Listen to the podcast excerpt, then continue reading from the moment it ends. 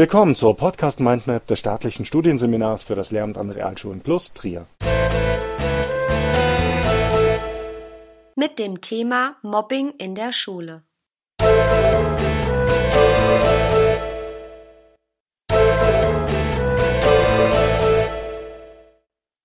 Mobbing in der Schule. Mobbing ist eine Form von psychischer Gewalt und kann das Leben junger Menschen auf vielfältige Weise zerstören.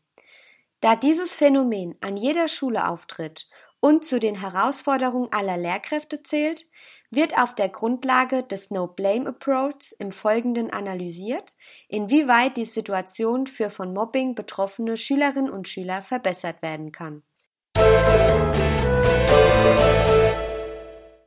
Mobbing ist die Gewalt gegenüber einer Person in einer sozialen Bezugsgruppe. Solch eine Bezugsgruppe stellt zum Beispiel die Schulklasse dar. Das Mobbingopfer erfährt in dieser Bezugsgruppe als Einzelperson und über einen längeren Zeitraum psychische und körperliche Gewalt, soziale Manipulation, Verleumdung, Ausschluss und Verbreitung von Gerüchten. Ziel ist es, das Mobbingopfer aus verschiedenen Gründen, wie beispielsweise Eifersucht, Neid, Antipathie und vielem anderem, zu schädigen. Verschiedene Untersuchungen haben belegt, dass an deutschen weiterführenden Schulen durchschnittlich einer von sieben Schülern sogar ein oder mehrmals pro Woche tyrannisiert wird.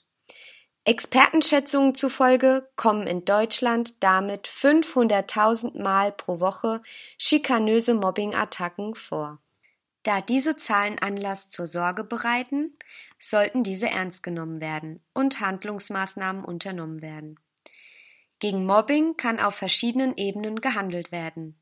Olvois, ein schwedisch-norwegischer Psychologe und Professor für Persönlichkeitspsychologie, unterscheidet drei Ebenen. Die erste Ebene ist die Schulebene. Hier wird das Anti-Mobbing-Programm Teil der gesamten Schulentwicklung. Die zweite Ebene ist die Klassenebene. Auf dieser Ebene werden Regeln gegen Gewalt und Ausgrenzung im Klassenverband gemeinsam formuliert. Außerdem ist ein Teil der Handlungsebene auch durch gemeinsame Klassenaktivitäten und kooperatives Lernen geprägt. Bei allen Aktivitäten ist besonders von der Lehrkraft darauf zu achten, dass niemand ausgegrenzt wird. Auf der dritten Ebene, der individuellen Ebene, finden Einzelgespräche statt. Den Opfern wird dabei zugesichert, dass sie vor weitem Mobbing geschützt werden. Die Hilflosigkeit der Opfer und die Ahnungslosigkeit der Umwelt führen dazu, dass Mobbing oft im Verborgenen bleibt und voranschreiten kann. Sollte ein Opfer also um Hilfe bitten, ist dies schon ein bedeutender Schritt zur Gegenmaßnahme. Eine nennenswerte Gegenmaßnahme im Kampf gegen Mobbing ist der sogenannte No Blame Approach auch Ansatz ohne Schuldzuweisung auf Deutsch genannt. Der No-Blame-Approach ist eine lösungsorientierte Handlungsweise, die sich dadurch auszeichnet, dass sie auf jegliche Art von Schuldzuweisungen vollkommen verzichtet.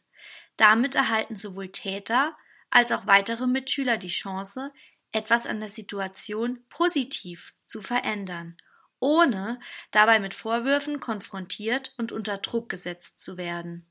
Liegt ein Fall von Mobbing vor, spricht die Lehrkraft zunächst mit dem Mobbingopfer und klärt dabei ab, ob das Mobbingopfer mit einem weiteren Vorgehen einverstanden ist. Darauf folgend benennt das Mobbingopfer die Täter und die Mitläufer und eventuell auch Mitschüler seines Vertrauens.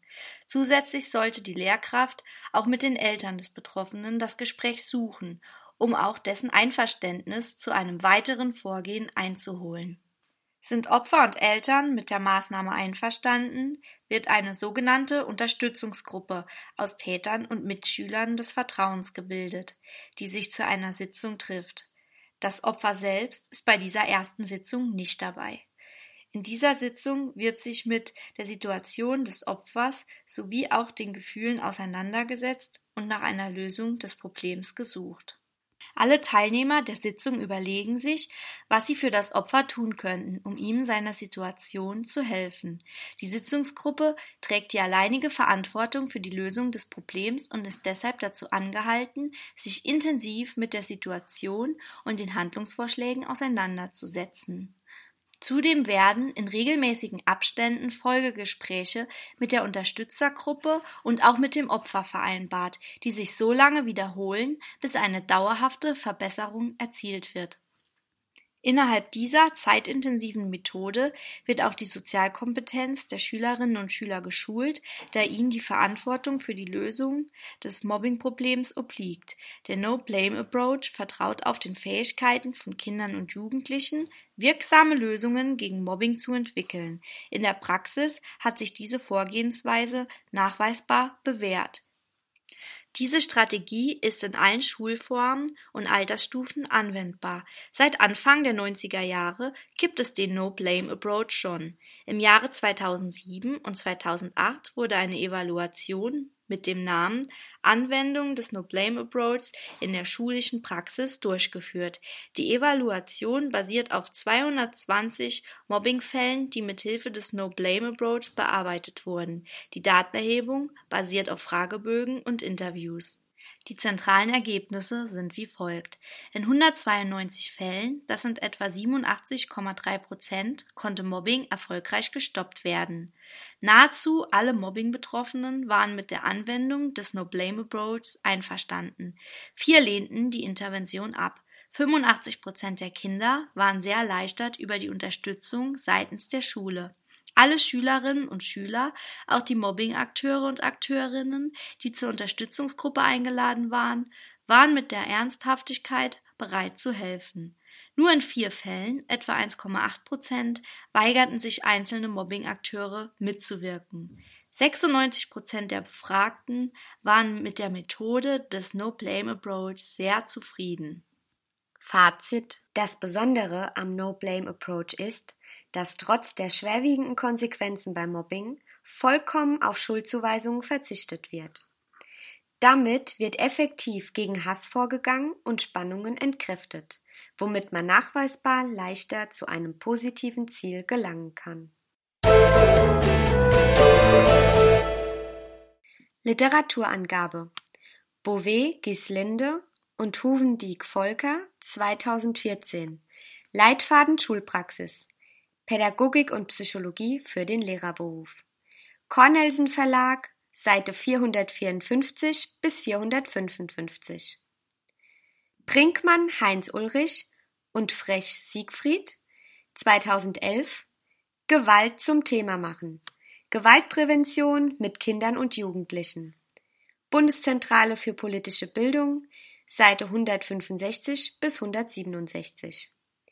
Die Homepage des No Blame Approach abzurufen unter www.no-blame-approach.de.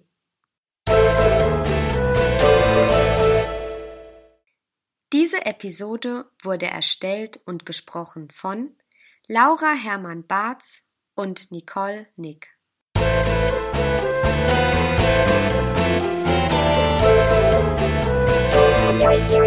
Das war eine Folge der Podcast Mindmap Schule des staatlichen Studienseminars für das Lehramt an Realschulen plus Trier.